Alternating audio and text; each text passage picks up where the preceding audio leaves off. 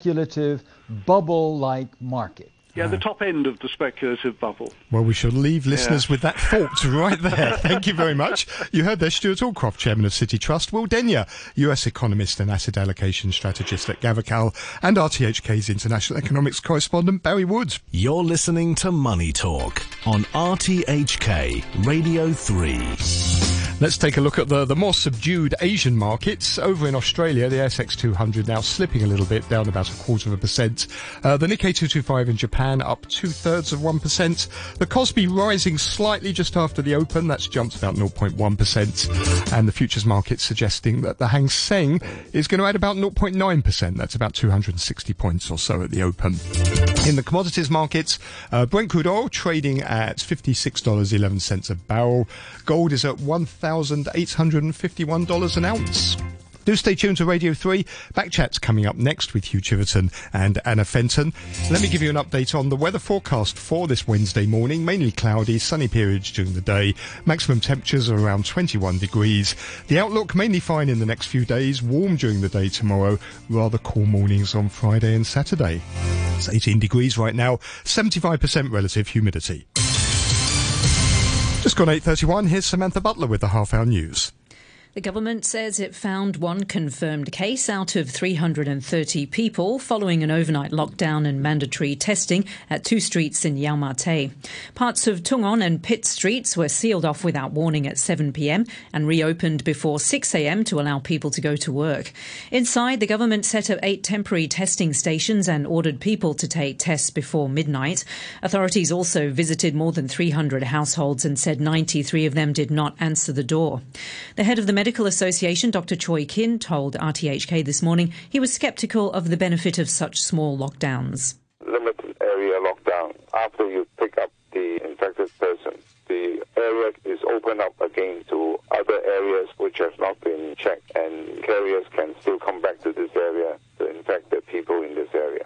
So it's not a united front,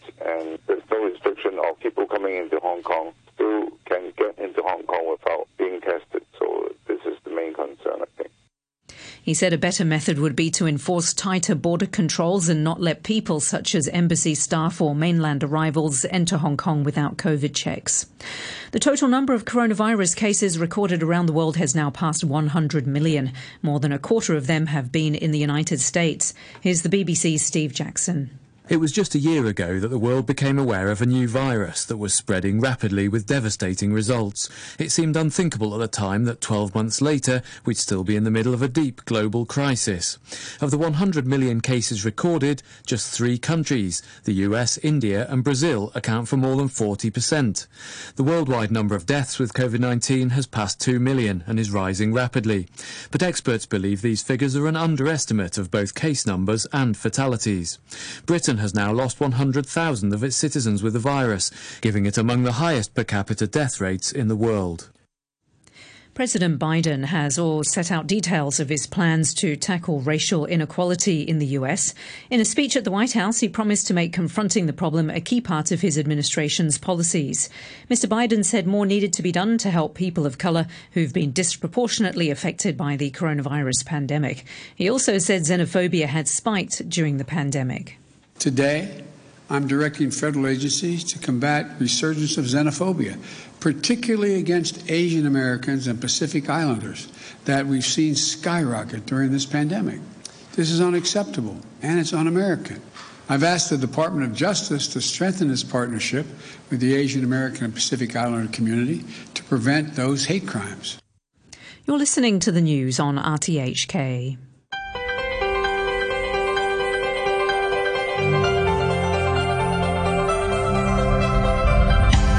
Good morning and welcome to Back Chat. I'm Hugh Chiverton, your co-host today, Anna Fenton. Anna, good morning to you. Good morning, everybody. Today we're talking about the future of social media.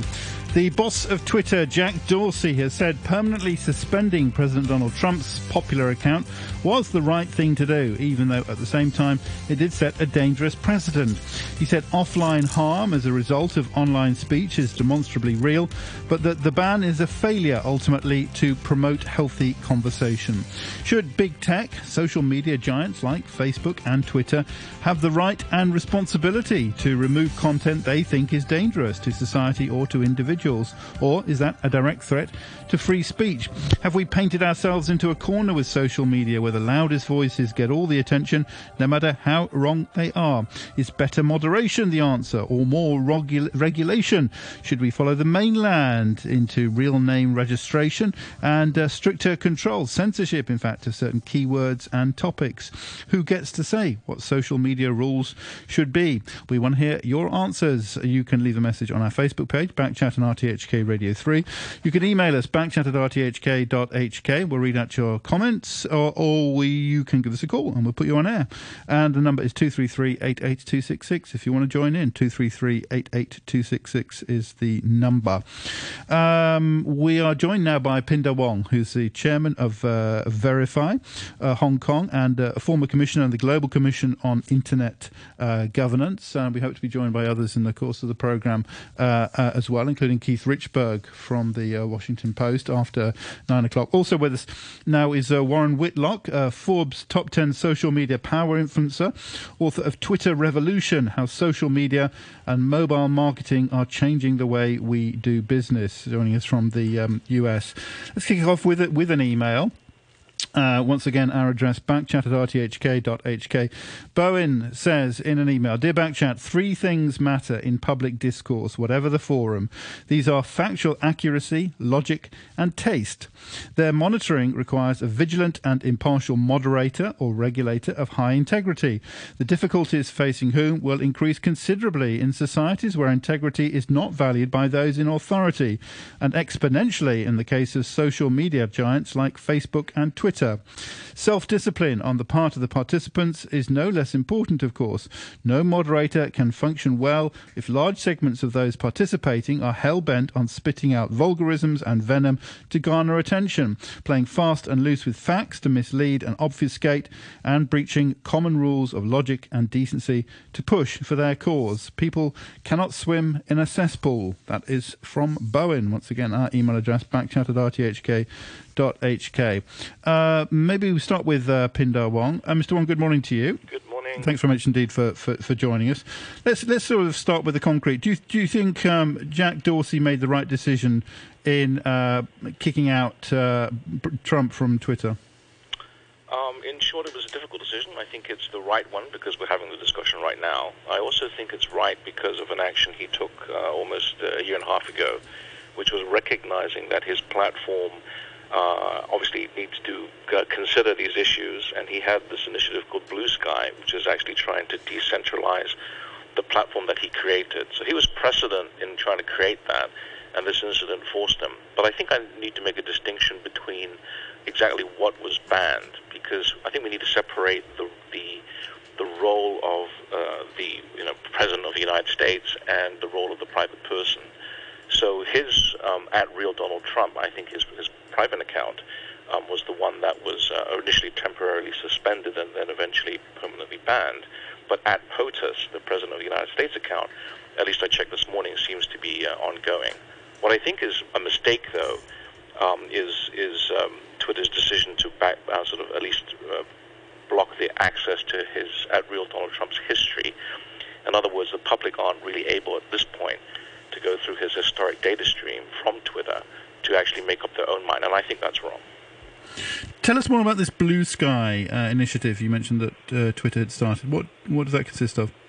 Well, I mean, right now we're, we're talking about these uh, internet giants as basically platforms, but I'm coming from the internet, which is about protocols. In other words, when you have a everyone speaks the same language, you have um, the ability to move around effectively.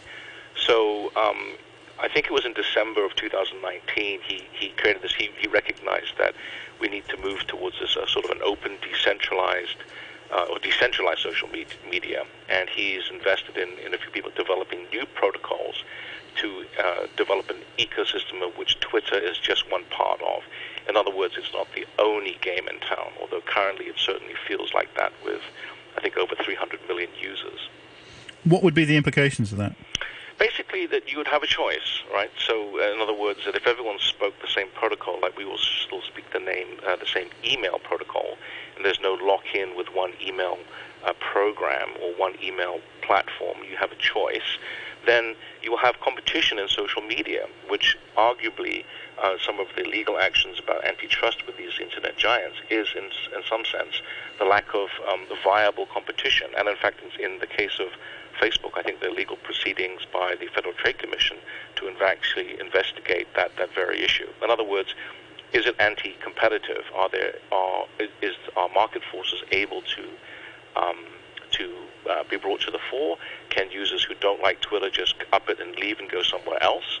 Um, and uh, if you have an open protocol, a technical standard, in addition to social norms, which is what I think today's discussion is about, then people who don't like Twitter can just say, "Fine, I'll go." But in the case of the the person Donald Trump, uh, the, the at real the at real Donald Trump, he didn't have that. Doesn't really have that option. He said, I think later, ironically from a, different account, that it's time to build a new. You know, he can go build his own platform. So free speech isn't free, and you can actually go and do that, and that's also the benefit of the internet if you view it from the perspective of protocols and not the platform discussion which currently dominates the news. Okay. So, in theory, then, if Donald Trump goes ahead and sets up his own platform, who will be the policeman of that then? Well, again, if it's a platform, the way that the argument normally works is that you know if, they, if he does it, for example, a private company, then they develop their own governance mechanisms, they develop their own moderation standards, their own rules, so to speak. But the issue that Jack's pointing out is that they're incompatible. In other words, you can't go from one to the other, and that's why uh, interoperable protocols, which are the heart of the internet, haven't been developed for social media. Social media has been sticky. It's been the way that you build these internet giants. And it's time for a change, time to move from sort of these centralized platforms where you don't have choice and you have the risk of trying to start your own. Obviously, it's very difficult because you're competing from um, a very low base of, you know, maybe a few tens of thousands or hundreds of thousands when you're dealing with, you know, Facebook's two point something billion users in a network, and, and, and Twitter's 300 million, right? So it's very difficult to get network effects. You have to offer something very different, and it'll be very unfortunate if that difference is um, sort of increased radicalism. Hmm. Warren Whitlock, uh, good day to you. Thank you very much indeed for, for, for joining us. What's your take on this? Uh, uh, what what do you think is really at, at stake here? Uh, is is it that social media, that Twitter has become too powerful and Facebook has become too powerful? No, I think that's a, a, a 180 degrees off. Twitter was started on a protocol. It's called SMS. Uh, it's the same one we use for text. Uh, they did a good job and set up the with their rules. And there are certain things. I mean, a and that's one of the uh, I, I, tell you what, Mr. Whitlock, we don't have a very good line. Let's see if we can call you back and see if we can uh, improve that, and, and uh, then we could uh, hear you a little bit more clearly. Um, uh, so, opportunity also to share some uh, some of the interesting emails we've got. Uh, once again, backchat at rthk.hk is our address. Uh, Alan says, Dear Backchat, you said that banning Trump from Twitter was a dangerous precedent. I disagree. It was long overdue. The problem is the monopoly of a few huge companies, Google, Facebook. They have dominated because they either absorb or squeeze out any competition. Facebook bought WhatsApp, for instance. Google bought YouTube. There must be a breakup of these companies, limits to how much of the market they can own. They are solely motivated by by how big an audience, how much time each user spends on their site, which they sell to advertisers. They don't care about what people are looking at. Their algorithms are designed to maximize engagement. Truth or real world consequences have no place. They very reluctantly moderate popular content, regardless of how toxic. They blocked Trump only when he was on his way out. We, the audience, need to be aware of what is happening. I'm amazed that now most people get news from Facebook. While they dismiss traditional news media as biased, they uncritically accept any garbage that suits their prejudice and pops up on their feed. Teaching people how to assess media is essential. Unfortunately, teaching critical thought is exactly the opposite of what most governments, and especially the Chinese government, want. They simply want you to believe that the official media and attack uh, to believe the official media and attack truthful news that makes them look bad. They have no credibility, especially with youth. So people are left believing conspiracy theories and fake news proliferates. Those thoughts uh, from Alan, once again, backchat at rthk.hk. Warren Whitlock, I think we sh- should have uh, got you back. You were, you were talking about kind of the origins of Facebook? Yes, it, it was built on a protocol, uh, the SMS protocol. Um, and so, uh, you know, originally Twitter was set up to just be able to do group text. Uh, now text has totally changed since then, and of course so has Twitter. And Twitter expanded, allows 280 characters to 140. But the famous 140 it started with was the 160 of SMS minus the handle to identify who the message was going to. And so I don't think we need a new protocol, although I would not be against that. And, and definitely the idea of having other platforms come out that are more distributed and give uh, users more freedom. Uh, I think it's a mistake that we've reached the point where we're talking about getting Facebook and Twitter to be uh, private companies to be the arbitrators of what is good and bad, to be the censors on this material. Uh, here in the U.S., we we take uh, our First Amendment as one of the fundamental important rights to us. Uh, we want we want free speech. We want everybody able to say what they want. And I think it's perfectly fine that the companies take an action that say we're not going to allow certain things, especially when it got to what happened a couple of weeks ago. But long before that, I think we have to put the blame on a system where uh, newspapers, TV, go for the sensational, try to fill the 24/7 news block with um, something uh, titillating that we can that we can view. Um, and it, it is our responsibility of those of us who have a, have a larger audience to to be able to lead by you know speaking the truth and allowing people to verify whether something's true or not, and and be open to other opinions. Uh, we can culturally do that, but we cannot enforce that everybody will will agree and have the right kind of opinions go to the right place. And I think uh, you know absolutely, if Twitter is not providing you with the platform you want, you can go someplace else. But personally, I follow over 300,000 people. I do not get a lot of pol- political uh, vitriol or anything on, on my feed. I do not follow uh, Donald Trump, never have, wouldn't care to. Um, and I have conversations with people worldwide, business, culture, whatever I want to talk about. Uh, it doesn't have to be uh, the uh, the vitriol, the, the arguing back and forth of taking sides and this, uh, you know, trying to turn everything into a binary choice. Uh, it's, it's, they, these are false dichotomies. The Republicans and the Democrats are very close together in what they want, and they spend all their time arguing about a couple of things that are, are different. Um, and it's, I, I see this the same thing in every um, every discussion that goes on, uh, like China versus the U.S. and the tariffs and the things like that. Uh, there is no right or wrong with that. There are two sides, and mostly we all want to trade. We all want to get along, and uh, and, and the media has done a really good job of turning that into being a, a fight that just shouldn't exist. Well, you, you say there's no right or wrong, but surely we have to have limits. I mean, newspapers, radio, and TV have, off, have operated within the laws of defamation and libel and slander forever. Why is social media, which equally broadcasts, exempt from that? Well, the problem with social media is it goes right back to what it was named. We call it social media. It is not media. But it is Uh, media. there it's are- going there's out to no the masses. publisher involved. No, no, no. There, there is no there is no centralized control of what is going out. It is not Twitter, the publisher. uh, The the Twitter co- corporation is not the publisher of Twitter. And Section 230 of our law that allowed for these things to happen would would make it possible that any user generated content cannot be uh, you know libelous to the company that's carrying it. So we don't we don't require a telephone company to require every conversation that goes on. It's it's everyone's to be okay. And basically, that's what Twitter uh, is. It is SMS uh, a party line where anybody can listen in. Uh, Facebook has uh, a whole different algorithm in what they do with the collection of media and, and friends and those connections. But uh, some, and by the way, these companies are calling for regulation. Um, I met with a, uh, a senior uh, C-level person at uh, at Facebook about a year ago, and she said, "Really, we don't want to do this. Please give us some give us some rules we're going to follow. You do not want these people censoring things." Whereas, say, a newspaper has to pick out what it's going to publish, and they do they do censor in that way, and they need to be responsible for, for the decisions they make. If we want to set up to have a publishing uh, thing that uses the internet, that's okay. You subscribe to it, you adhere to certain laws, but the way we've set these up is for the free speech, so that you and I can express express our opinions rather than expressing the opinion of some centralized control.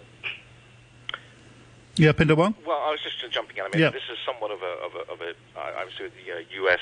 Um, specific argument in, in terms of you know, the, the reference to Section 20, uh, 230 of the CDA. Again, Twitter and Facebook as U.S. private companies. And the reason, Anna, why this is um, a difficult issue is because we're dealing with a, uh, a geographicless network, but using geographic mindsets. You know, laws have borders. So, yes, you have media regulation.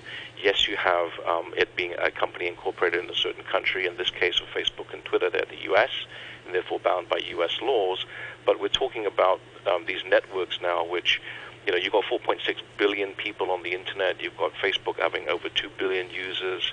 Um, again, more than populations of India and China combined. You've heard that me speak earlier on Backchat on that. We're dealing with something which, in some sense, is now supranational. And therefore, I don't think it's um, adequate to use, again, the same level and quality of thinking at a purely sovereign uh, US centric view when, in some sense, the rest of the world is also um, implicated by these local decisions made in the US. I mean, the Europeans um, are, in some sense, a superpower in terms of regulation. We're also trying to find our way. Um, that is why we have to look at, um, I think, the protocol view, not the platform view, and have, in some sense, a more nuanced discussion um, than, again, these binary discussions that, that Warren has pointed out to. I think the binary discussion is a fake discussion. I entirely agree with Warren on that. And I think it's time for a more nuanced discussion. Um, but the opportunity here is to recognize that there are competitors, right? So, you know, you've got Mastodon, Diaspora, uh, Metaverse, Steemit Minds, Social X, etc., that you could move to if you didn't like Facebook or Twitter. However, these are just other platforms, and so you're just repeating the same issue, but in a, in some sense, a fragmented way. By having a common protocol and looking at where the feedback mechanism uh, should lie um, is is a different start. The other start, obviously, is to put pressure on the um, shareholders of these private companies to say, look, these are private companies. Although the traditional argument is that's why they need to be given the space. They, they are now bigger than sort of the public um, in the traditional definition. But they are still private companies, and therefore they are accountable as profit-making entities or doing, in some sense, a public service. But these profit-making companies are bound to generate a profit, and they are accountable to their shareholders. So why don't we start with the shareholders and what, in fact, the shareholders do? So, in fact, right now, I think it's time for the shareholders of these private companies to speak up and say how do they want their company to which they own, what's the direction should be. And we haven't heard that um, voice articulated yet, and I think it's missing from the conversation. Well, can I put another um, point in here on, on your word accountability?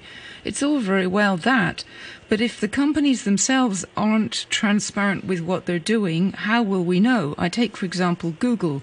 Now, um, when I try and advertise addiction, um, therapy uh, on Google for the last 18 months, that has been banned as an ad word. Now, addiction in the American Psychological Society of uh, listed diseases is a disease. It's a medical condition. What gives Google the right to arbitrarily ban anybody from advertising the word addiction? And what other words are covertly banned that we don't even know about? Why don't they have a list, for example, of you can't use these words? The only way you discover the words that are banned on Google AdWords is to come up against the ban. Right, and so that's the argument of um, uh, the argument for greater transparency in terms of their proprietary algorithm for how they rank, which is their intellectual property. So when you start controlling speech in the case of AdWords, then the other question is, well, then who indexes the internet, and are there competitors to Google out there? Unfortunately, there are people who are, and hopefully the next generation of, I mean, the internet is an experiment, and yes, that is the problem of today. Google is accountable to that, but in some sense, these algorithms, once you look beyond that, is that even if you provided transparency into a technical algorithm, you might not be able to interpret. So just banning the word itself is not enough. And so as we move into this age of algorithms, we're going to have huge social consequences for, yes, you have transparency. Here's the algorithm. It's 300 pages long. Have at it. It's not going to mean anything. So we did not expect the whole of society now to move on to the internet. so society now needs to articulate with people who are experts in the field, people such as yourself with respect to addiction, people who are uh, librarians, people who are linguists, people who are political scientists. So we don't have these um, platforms be so-called the ministers of truth, uh, as we were warned uh, so long ago. Uh, Warren Whitlock, I mean, do you, do you essentially see the social media as a kind of reflection of all the, the good and bad things uh, in society? And if there are if there are stupid people and if there's binary thinking and, and so on, that's just what people are like, uh, or or is it actually you know causing the problem? Is it actually um, stirring up um, you know, whether the attack on the capital or mistrust towards democratic institutions Yeah. and, and so on. Is it is it active or passive here? Do you think? Well, I'm a, I'm a, yeah, I'm a futurist that loves technology, so I'm going to come down on the side of the tech is the sword. Sword. Um, it will cut both ways, two-edged sword, uh, as a metaphor would say. And um, whatever tools we provide to people are going to be used for both good and bad. I don't think the social media does something. I don't think the social media company does that. I know plenty of people, having having written the first book about Twitter for 12 years now. I've had people tell me that one, Twitter's going to go broke really soon, um, and you know won't survive. They told me that before the book came out, and um, uh, the other is that uh, you know somehow Twitter's passed and we're going to move on to something else. They tell tales of MySpace being replaced with Facebook, and that's just not the business story that went on. MySpace grew, got out of control, had its own management problems. Facebook came along and offered a slightly different uh, uh, way of doing things, and uh, you know it was superior. Plenty of people decided to leave MySpace and go to Facebook, but gosh, I kept my MySpace account open for years when I switched, and it's the same is- is going on now. That's uh, we're all leaving in mass. Um, you know, and millions of people are shutting down their accounts. Uh, just, this is not a way to control things. It's mob rule, and I think that it, as you say, is uh, appealing to what society brings us rather than um, rather than the tech causing it. Um, and then, of course, the best example of all is uh, in China, Twitter and Facebook and Google are, you know, if not banned, completely different entities. Uh, because and, and some of that is decided by the government. But culturally, people there are getting along just fine without using Twitter and Facebook every day. And I think we need to keep that in mind. And when we want to fix something, we come up with something better. I totally agree that banning the word addiction is a, is problematic. And and I'm and I know people working for Google. I've talked to uh, one of the heads of search from years ago. It's their their aim is to try to make it so that the rules are better known and easy to follow without giving away the secret sauce of how they rank things. Uh, he wasn't particularly in ads; he was in the SEO version of it. But they they do want to cooperate, but we've got to you know we have to have, we have to try to get that dialogue. No, they don't won't want. They don't we'll want to cooperate. They don't because when you ask them to explain, they won't. You spoke to Larry and Larry and Sergey. No, but repeated You attempts know to in, get in their Google. hearts what they want. No, but why don't? Why doesn't it filter down to their minions then, who can't explain their decisions? They're, because they are a large company, and that's the problem with large centralized control. The same reason why you can't get a good answer. You can't fight City Hall. You can't get a good answer from any government uh, uh, entity is because it's centralized planning, and decentralized is going to fix that. Pindar Wong? Well, yeah, I mean, I think that's where the where regulation steps in, right? So, you, you know, at the in, level of individual users or actors or subscribers, whoever you call them, you know, that you, you- can't take so-called collective action. I think one thing that would be very interesting is instead of individually subscribing, my pragmatic suggestion is these social media companies allow groups to leave en masse. And once you have that, not individually subscribed, I don't think that is as effective as, as Warren would, would make it out to be. If there was a mechanism for groups to opt out, there would be an immediate feedback. And I think what's different with these technologies, yes, they're knives, but the, the, they are also accelerators insofar as the time taken between the action and its repercussions is now so quick that there is, in fact, not much time to think about mm. what to do. And if you're going to automate that, that might even make it even worse. Okay, well, we have run out of time uh, now. We've got a break for the news. Pindar Wong, thank you very much indeed uh, for joining us, Chairman of uh, VeriFi Hong Kong. And uh, Warren uh, Whitlock, uh, social media power influencer, author of Twitter Revolution. We're going to continue after the news at 9. Join us. The weather mainly cloudy, 18 degrees, the latest readings, and the relative humidity is now at 75%. Support of 17 Republicans to convict Mr. Trump. You're listening to the news on RTHK. Welcome back. This is Backchat on a Wednesday morning with Anna Fenton and me, Hugh Chiverton. We're talking about the future of uh, social media. This is kind of inspired by uh, Twitter uh, banning uh, President uh, Donald Trump. Was that the right thing to do? The uh, the boss said it was the right thing to do, but it did set a dangerous precedent. He, he acknowledged that. He said offline harm as a result of online speech is demonstrably real. Uh, and uh, that's what we're thrashing out. Do social media organizations, especially the big ones, do they do they have too much power? who should be doing the moderating? What kind of censorship can be tolerated? should be. we were talking in the first part part of the programme to Warren Whitlock and uh, Pindar Wong. We're joined now by Keith Richburg, who's the Director and Professor of Practice at the Journalism and Media Studies Centre at the University of Hong Kong, uh, former Washington Post uh, correspondent and uh, President of the uh, Foreign Correspondents Club. Uh, once again, our email address is uh, two three. I'm sorry, our email address is backchat at rthk.hk. Our phone number is two three three eight eight two six six. Give give us a call if you want to join the conversation. we're going to be talking to uh, Mike, I think, in a, in, in a moment. Um, uh, first of all, uh, quite a few interesting comments. Uh, thank you very much indeed. Um, someone who says, uh, who signs himself CTO, says, as we do in crypto, we should start applying rules of KYC to post as a legal requirement, the same way we manage AML. Now, if I didn't know what all that meant, so I've just googled it. KYC is know your customer, and AML is anti-money laundering. So thanks for uh, for that. Um, uh, Anthony says it's nothing new that social media that heralds hate crimes and racism are banned. Cases in point 8chan and 4chan were banned as they carried loads of discussion on extremism and violent crimes, such as the Christchurch mosque shootings. Uh, any one of you think that 8chan should not be banned, or any one of you think that it's the freedom of speech that 8chan and other hate provoking social media accounts are actually upholding? That is uh, from uh, Anthony. Uh, Matthew says, How can it possibly be okay for a private company to block the democratically elected President of the United States in an arbitrary and inconsistent manner while they allow others saying the same or worse things to remain, inclusive of the CCP's Xinjiang genocide disinformation campaign? The hypocrisy and double standards are terrifying, especially from those who favour democracy but hate Trump and celebrated this one off abuse of power and freedom of speech because it happens to align with their own political thinking pragmatically illiberal liberals. So dangerous. That is uh, from Matthew. And on Facebook, Tom says the invention of the printing press caused the first boom in free speech.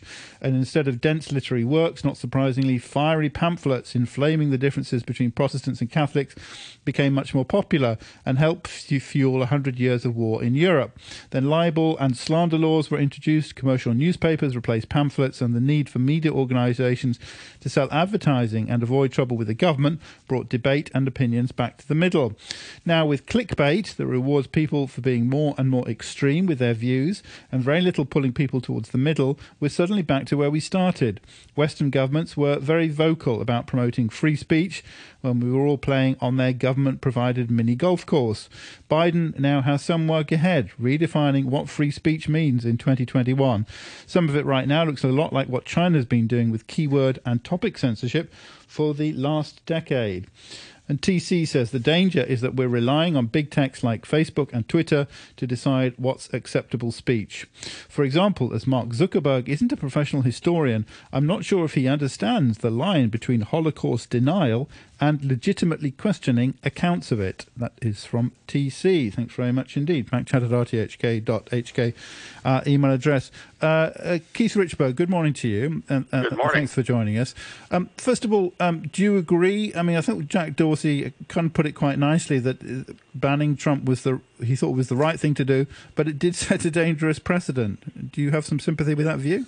I, I do have some sympathy with it. I think banning Trump was indeed the right thing to do. Uh, I, you know, it, it was a tough call. I'm not going to pretend it was an easy call, but I support it for a couple of reasons. Which is, you know, a lot of people who are opposing it say this violates the First Amendment. You know, we, we make a lot in the U.S. about our First Amendment of the Constitution guaranteeing freedom of, of speech.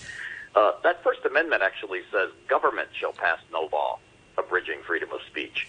Uh, this is a private company and private companies abridge free speech all the time. I mean, you know, for example, I have no, you know, constitutional right to go on CNN and say what I want.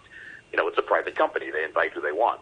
I have no constitutional right to get an article published in the Washington Post or the New York Times. It's not abridging my freedom of speech for them to choose what to publish and what not to choose. So for Twitter to ban anyone they want, uh, that's perfectly within their right as a, as a private company, and it has nothing to do with free speech, which free speech in the Constitution talks about government passing laws. So I guess what it comes down to is, uh, you know, we don't like government passing laws telling us what we can and cannot say.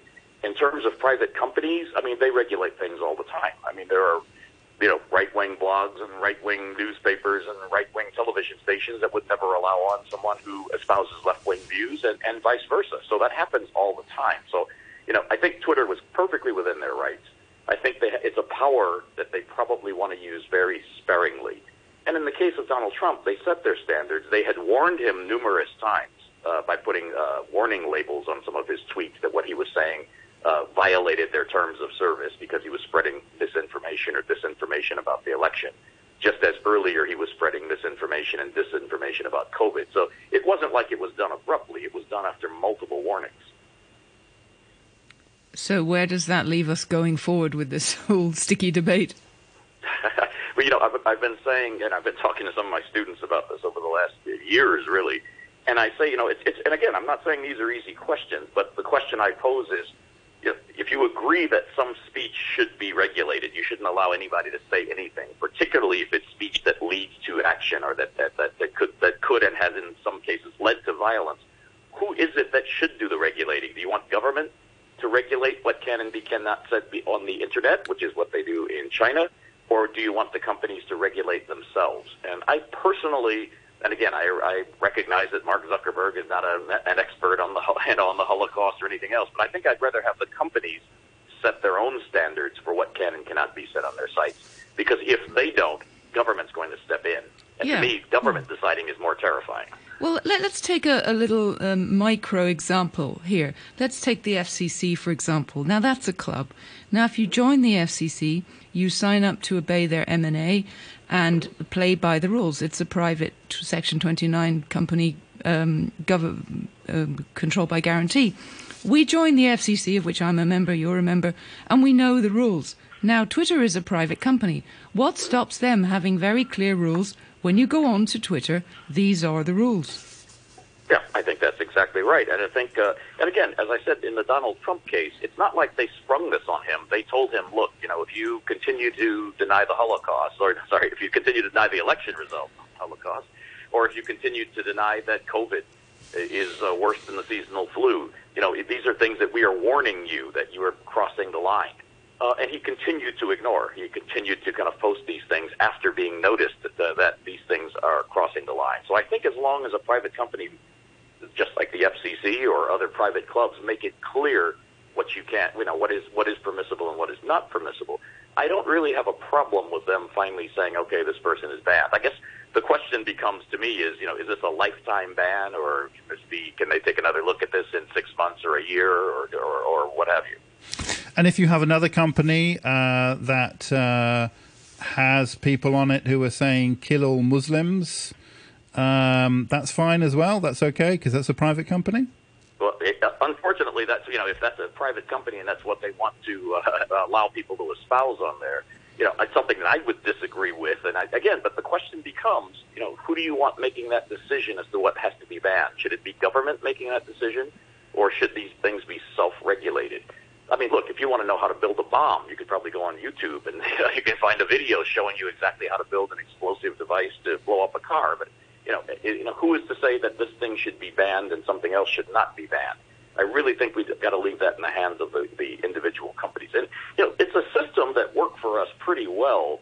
You know, in the age before the internet, you know, newspapers, you know, generally police themselves. Uh, you could go to the supermarket and you could still buy the tabloids that said, you know, aliens stole my mother. But you know, most people kind of understood that newspapers were only going to print things that were widely considered at the time to be accurate. Mm. Okay, well, our number two three three eight eight two six six. I hope we've still got Mike on the line. Mike, good morning. I'm listening. Uh, listen to Warren. I listen to this gentleman. I, who's to uh, who's going to censor what he had to say? I mean, there was at least three or four items that he talked about that really were skating truth. I mean, they were. It was yeah, that was one side of the story, very heavily weighted but you don't hear the other side of the story. What are you referring to specifically, Mike? Well, specifically, we could uh, when he was talking about the private the private company aspect and the truth aspect of that private company. Uh, they have a they have a privilege section 230, and they with that with that privilege there there comes responsibility, and this is why even your even when you started you you started talking about Jack was it proper for him to censor someone? I mean I'm not going to take the Trump bait but was it proper for who's to say he's the arbitrator? Well somebody has to be well tell me then who's the arbitrator on on media because I think this goes this goes entirely to the truth or or the the leftist lean that we get on just plain media. Who's going to be the arbitrator of that? Well, we're back to that original argument, aren't we, with the previous two speakers, that now, because of the very nature of social media, it crosses all borders. Most of the existing legislation that governs the control of behaviour on newspapers, radio, and TV is country specific. We're now in a different era where that no longer applies. There are no global laws governing this. I know, but we don't. We we no longer have any journalistic investigating. What you read on RTHK, and I don't want to be bad mouthing RTHK. I love RTHK. But what you read on RTHK, you do not investigate as to whether or not it's truth. Uh, whoa, whoa, whoa. I have to challenge that. Are you impugning journalistic standards on RTHK without any evidence? Well, uh, what I'm saying is you read completely what's on, on AP. Whatever the Associated Press puts out, you read it. Whether or not it's a left uh, a left-leaning politician that is giving us medical advice or giving us scientific evidence, you haven't you haven't investigated that scientific evidence. Well, there simply isn't time, and that's what AP is, isn't it? If you understand the structure of news organizations. I understand the structure, but see, that is an excuse. No, no, it's not. We we, we don't have the time. Uh, well, exactly. You know, newspapers are the first draft of history, so is radio and TV. If you want up to date news, you have to do the best you can, which is go with re- reputable news organizations I, I, like Reuters and AP. Yeah, but see, I read scientific journals and I come on the radio and I tell what the scientific journals tell us about COVID, what they tell us about vaccines, and Hugh, bless his heart, mumbles through that, and when after he reads it, I don't even understand what I said. And and I have repeatedly t- given scientific evidence, but it's not the narrative, so it doesn't get any attention. Well, journalists are doing the best they can with the information they can. That is why Reuters and AP exist. They are trusted, reliable news sources. Well, by whom? And that is the that is the main question because people no longer trust media. Well, you say and that. You say that. I look at I look at I look at surveys. I look at surveys, and and and it's like seventy percent of the people, seventy percent of those surveyed don't trust what they hear on the media, and the media haven't even figured that out yet. So, sorry, just to bring this back to social media, is this does this all apply to social media equally? Are you saying, or are you saying social media is an alternative, or, or what? Well, social media. Here, here's the here's the thing with social media. They have some privileges that they're taking advantage of, and nobody is wants to address that. Like you, know, you address the, you're addressing you know all the you know well Trump said this, and of course he he he had a comment on COVID. Listen, Mike, I, I have two sons in the profession that are dealing with COVID every day, and here's what they tell me, Dad. The more we know, the more we know we don't know. So it's an ever changing. It is an ever changing. Yeah, sorry, uh, Mike. Can I get you back to social media? What, what, what, what's your point about social media? Well, social media. Here's the thing. So you come up with so there are there are uh, changing truths on social media that if they don't fit their narrative, Jack and the Zucker the Zuckerbuck, they eliminate them from their site. Okay, and you're saying it's a valuable source of uh, alternative information and alternative viewpoints and so on? I'm telling you, it, it's getting to the point where it's very difficult to even do the research because of their because of their restriction of what they want you to hear. I, I think it was brought up on it was brought up on the addiction aspect. If you go to Google and you try to find a particular subject, they've restricted it, so you can't even you, you can't even study what you really want to know is this a fact or is it not a fact? Well, it's been restricted. And so what the restriction is, is there is a narrative that uh, the world powers want you to know. And if you want to find the truth, it's really, really difficult. Uh, So, Keith- Okay, well, yeah, well, Keith Richard, do you want to respond? Uh, yeah, I think one of the problems is well, he's correct that people have grown to distrust the media. Uh, uh, in large part, partly that is because of an orchestrated campaign by people like President Trump to blast all media that they don't like as fake news, and that has you know had years of years of impact. Um, and I've seen it not just in the U.S. You see it now in the Philippines, in Myanmar, in Thailand, where anything they don't like now, they can use the same phrase as fake news. But the other uh, point that he gets to is now that uh, you, you know while there is, and I do think AP and Reuters are reputable, and he says, well, who gives them that credibility or that reputation? It's over history and over time. They've built up their credibility and their reputation, just like the major international uh, publications and, and news outlets have built up a reputation for credibility. Uh, the difference now with social media is that if you don't like something, if you don't, if you really don't want to wear a mask and you think that masks don't really work, you can go online and find some scientific, so-called scientific study showing that masks really don't work against the virus. And then you're wondering, well, why don't the media report that? Or you could find something saying that you know COVID really is not that deadly. Uh, it's really not you know not not as bad as the seasonal flu and you can find some, you know, some wacky science, so-called pseudoscience journal that's going to tell you that, or that drinking bleach is good for you. And then they'll say, but I don't see that on AP, so they are covering up the truth. So the problem with social media and the problem with the internet is it, it has allowed all kinds of kind of conspiracy theory and anti-vaxxer and all kinds of things that kind of float around out there. And if people don't see it reported on RTHK or in the Washington Post, et cetera, they, they accuse us of covering up the truth. That's that's what's going on now. So, Keith, is it a matter of educating people better to be more discerning and checking the sources of what they're reading, since we don't seem to be able to control the vast dissemination of information now? Absolutely. That's why we emphasize news literacy a lot, and you really have to start. You know, you re- you really have to start with with the youngest kids. You know, and teach them how not everything you read on the internet is true or just because something purports to be a scientific paper or someone purports to be a doctor or a scientist and he's wearing a white coat, it doesn't mean that he's, he's not talking nonsense. Uh, look, you, you kind of instinctively, at least growing up where I was, you kind of instinctively knew that these were real newspapers that you could trust. Those things that they sell by the checkout stand at the 7-Eleven that say Elvis is still alive and, and you know aliens stole my boyfriend. You know, you knew that was just kind of you know hoaxy, hoaxy newspapers and jokes. You instinctively knew that. You instinctively knew when something was satire or when something was Mm. fake because you could tell. you know, in the internet age, we don't have that many tools to to instinctively know this. So I know I'm constantly getting past things by people who are, you know, friends of mine who are mature who are asking me, "Is this true?" And I'm saying, "Well, no. Look at look at it. Look at the source. It's coming from some unknown wacky source. And of course, this isn't true. Just do a quick Google search, and you can see it's nonsense." A But quick again, Google search. yeah, Yeah, but but do a see, quick Peter- Google search.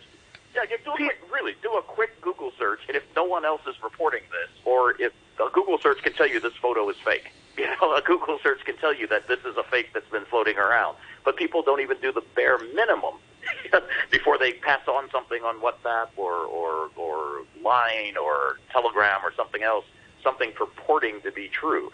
And that's what that's what's a bit scary in this day and age, which is people look. You, you were never going to be able to educate the entire population to accept one version of the truth. There's still people who believe the moon landing was fake. I mean, there's still people who believe that JFK is alive and living on an island somewhere. I mean, you're never going to convince those people. But what you can at least do is kind of broaden the base of people who accept some form of the truth. And that's what's so insidious about what President Trump was doing with the big lie about the election. You've now got a majority of Republicans who believe that there was massive fraud and Biden wasn't legitimately elected. Mike? Well, we had, you know, he, he, that's another that's another point. All you have to do is what you just have done, Peter. You have Keith. Keith. Keith, sorry. What what you have what you have done is in your language, in your speaking, you have already biased your idea. And so when you when you said all the wackos that think that there was some that there was some something going on with the election, we know that laws were changed illegally. We know that there were people in Detroit that were blocking windows so that the observers couldn't see what was going on. So these things we know, and you really want to ignore that. And so Well, say, "Oh, it's a have- wacko," it's wacko can I have a- thing. a point of personal privilege because I'm from Detroit, and that's completely nonsensical. Everything that was done was, excuse me, everything that was done was, uh, number one, within the laws of the time. If, uh, and there were uh, legitimate places where you could question should Pennsylvania have changed their voting law. There are ways to adjudicate this. You adjudicate this in the election commissions themselves. You adjudicate this in state courts. All of these cases went to state supreme courts. All of these things were investigated. The They Supreme were. Court See, that's everything. a, that is a lie right then. That's a lie. They weren't investigated. They were. Uh, they went to Supreme Court, and Supreme Court ruled not to listen to them. Mike, So uh, nothing- Mike, Mike, can we can we not get back into this very old argument, Okay, please? Mike. Yeah, uh, yeah. uh, uh, But th- yeah, I think that was a that it was a point though. He brought up the point, and you're coming at me because uh, because I want to question the point, and you didn't go to him because he was the one that brought it up first. See, that's a that's a bias, and the news automatically does that. The media does that. All right, Mike. Thanks. For, thanks very much for your call. Oh, just before you go, yeah, a couple of couple of emails. Uh, Alan says uh, you let Mike ramble on for several minutes about how you trust AP, but is offended you don't trust his interpretation of science that he read somewhere and has no authority. Please give him a time limit. Uh, zero, my vote. I do trust AP and RTHK for now. And uh, Philip says, uh, please stop having Mike on the show. He adds no value, just cheap jibes at RTHK and non-Trump voters. That's uh, from uh, Philip. Uh, uh, we welcome Mike. Thank you very much indeed. But I, I, I think, yeah, a time limit is appropriate for uh, for any any contributor. And we're we're kind of approaching the the end now for for the moment. Uh, I mean, um, Keith Richburg, you've kind of chosen, I've got to say, kind of easy examples. If you're talking about kind of you know whether people landed on the moon or not. Um, there are there are plenty of grey areas, whether it's uh, you know some of the efficacy of a vaccine or something like that, or or you know Trump's Iran policy or something like that. How do you uh, where, where the facts aren't so clear? Uh, you know who is going to be regulating and who is going to be saying yes, we will allow that comment, we won't allow we won't allow that comment. Exactly, and uh, you know, and again, with all deference to Mike, I mean, I do think there are areas that are open for legitimate political debate. Is the Iran deal a good deal or a bad deal? You know, for example, you know, uh, you know, is you know, is Iran having nuclear weapons? You know, is that a danger to us or not a danger? These are legitimate grounds for debate. Then you start getting into areas that are more difficult. Climate change. Uh, you know, I think there's there are legitimate debates to be had over whether or not uh, tackling climate change is more important than boosting, you know, economic growth. in some places. That that is that is a legitimate complaint to have. But then when you start getting into denying that climate change exists, and then you're going to go find a few scientists out of the you know the many many millions more you know who believe that this is real and it's happening now. That that gets in the climate denialism. But again, there is a legitimate debate over whether the cure or the, the remedies for climate change are too extreme and might hurt the economy, or that maybe climate change is so far off that we shouldn't deal with it now. We should go like wait until the future. But then you know that's a legitimate debate. I don't think that debate should be censored. But when you have people actually denying the facts that are in front of us, that's when I think you you know that social media companies have a responsibility. And I would again, it's you know these aren't easy calls; these are close calls. But I do think they have a legitimate right to say we are not going to allow climate denialism.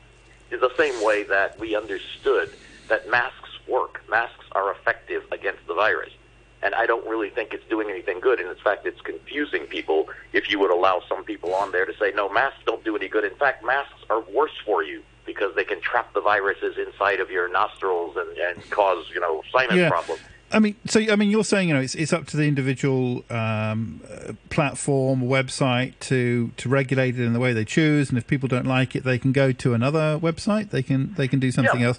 But, but I, I guess the trouble, the argument would be now that though that Facebook and Twitter in particular, and uh, you know especially in the United States, but uh, you know in many many parts of the world as well, have just become too big. It's become too too centralized, and you so you've got too much ha- power in the hands of a few uh, people, a few regulators who are making their judgment calls, uh, which are having a massive uh, impact. And you've either got to um, make those people more accountable in some way, make the process more transparent, or break it up. Or, or uh, uh, you know, stop, but stop all this being centralised in such a in, in this way. That's a legitimate complaint that they've got too much power. I do think they should be more transparent and more open about you know how they you know, like, what things they're going to promote, what things they're going to uh, going to not allow on their platforms. But you know, I believe in you know Thomas Jefferson talked about the marketplace of ideas. Look, if Facebook or Twitter or someone else became way too restrictive and started restricting too many people, like Donald Trump, for example, uh, then people will vote with their feet. They'll go away they'll say, they'll go to another platform. I mean, so they only exist because people volunteer to use those platforms. And trust me, if they started censoring too many things or started overreaching with their their controls, I think you would see an exodus to some other platform. And you know, and by the way, people keep talking about the you know the you know Trump uh, being you know banned on Twitter and that's a violation of his free speech, or others like the My Pillow CEO was just banned on Twitter. You know, Donald Trump can come out tomorrow and make a statement, and it'll be blasted all over the world on every front page. So it's not like he's lacking any way to get his message out. You know, he's got an email list of millions of supporters. I mean, anytime he walked to a microphone and spoke, there'd be you know probably 50 cameras in front of him uh, Hmm. recording it live. So it's not like there's any violation of free speech. Your free speech doesn't give you a right to have a Twitter account or your right to say anything you want on Facebook. But would you agree you cannot have freedom without responsibility? Oh, absolutely. You should be responsible for what you say. You're always and look, every country in the world restricts some form of speech. I mean, and uh, you know, when I when I was based in Paris, I covered trials of people who denied the Holocaust. Uh, if you go to Thailand, you you know you don't insult the king. Uh, in in, in Indonesia or Malaysia, you don't insult Islam. So every country has its red lines that they draw somewhere in terms of free speech.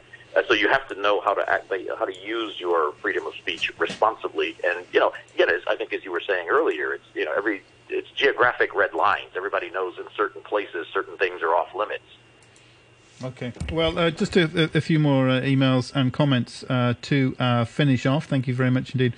Uh, on Facebook, uh, John says, "Why does Backchat constantly allow Mike to spike uh, to spout his nonsense?" Uh, the guest has clearly stated what Twitter's policy is: the difference between free speech and commerce. Uh, it does the show or its listeners no favors to give him so much uh, airtime. Uh, Andrew says uh, the very fact that Mike can rant away on Backchat proves there is no limitation on free speech on RTHK at least. And TC says the distasteful part about censoring Trump is that Twitter is pretending that it hasn't been financially benefiting from having the most powerful person in the world as uh, its user.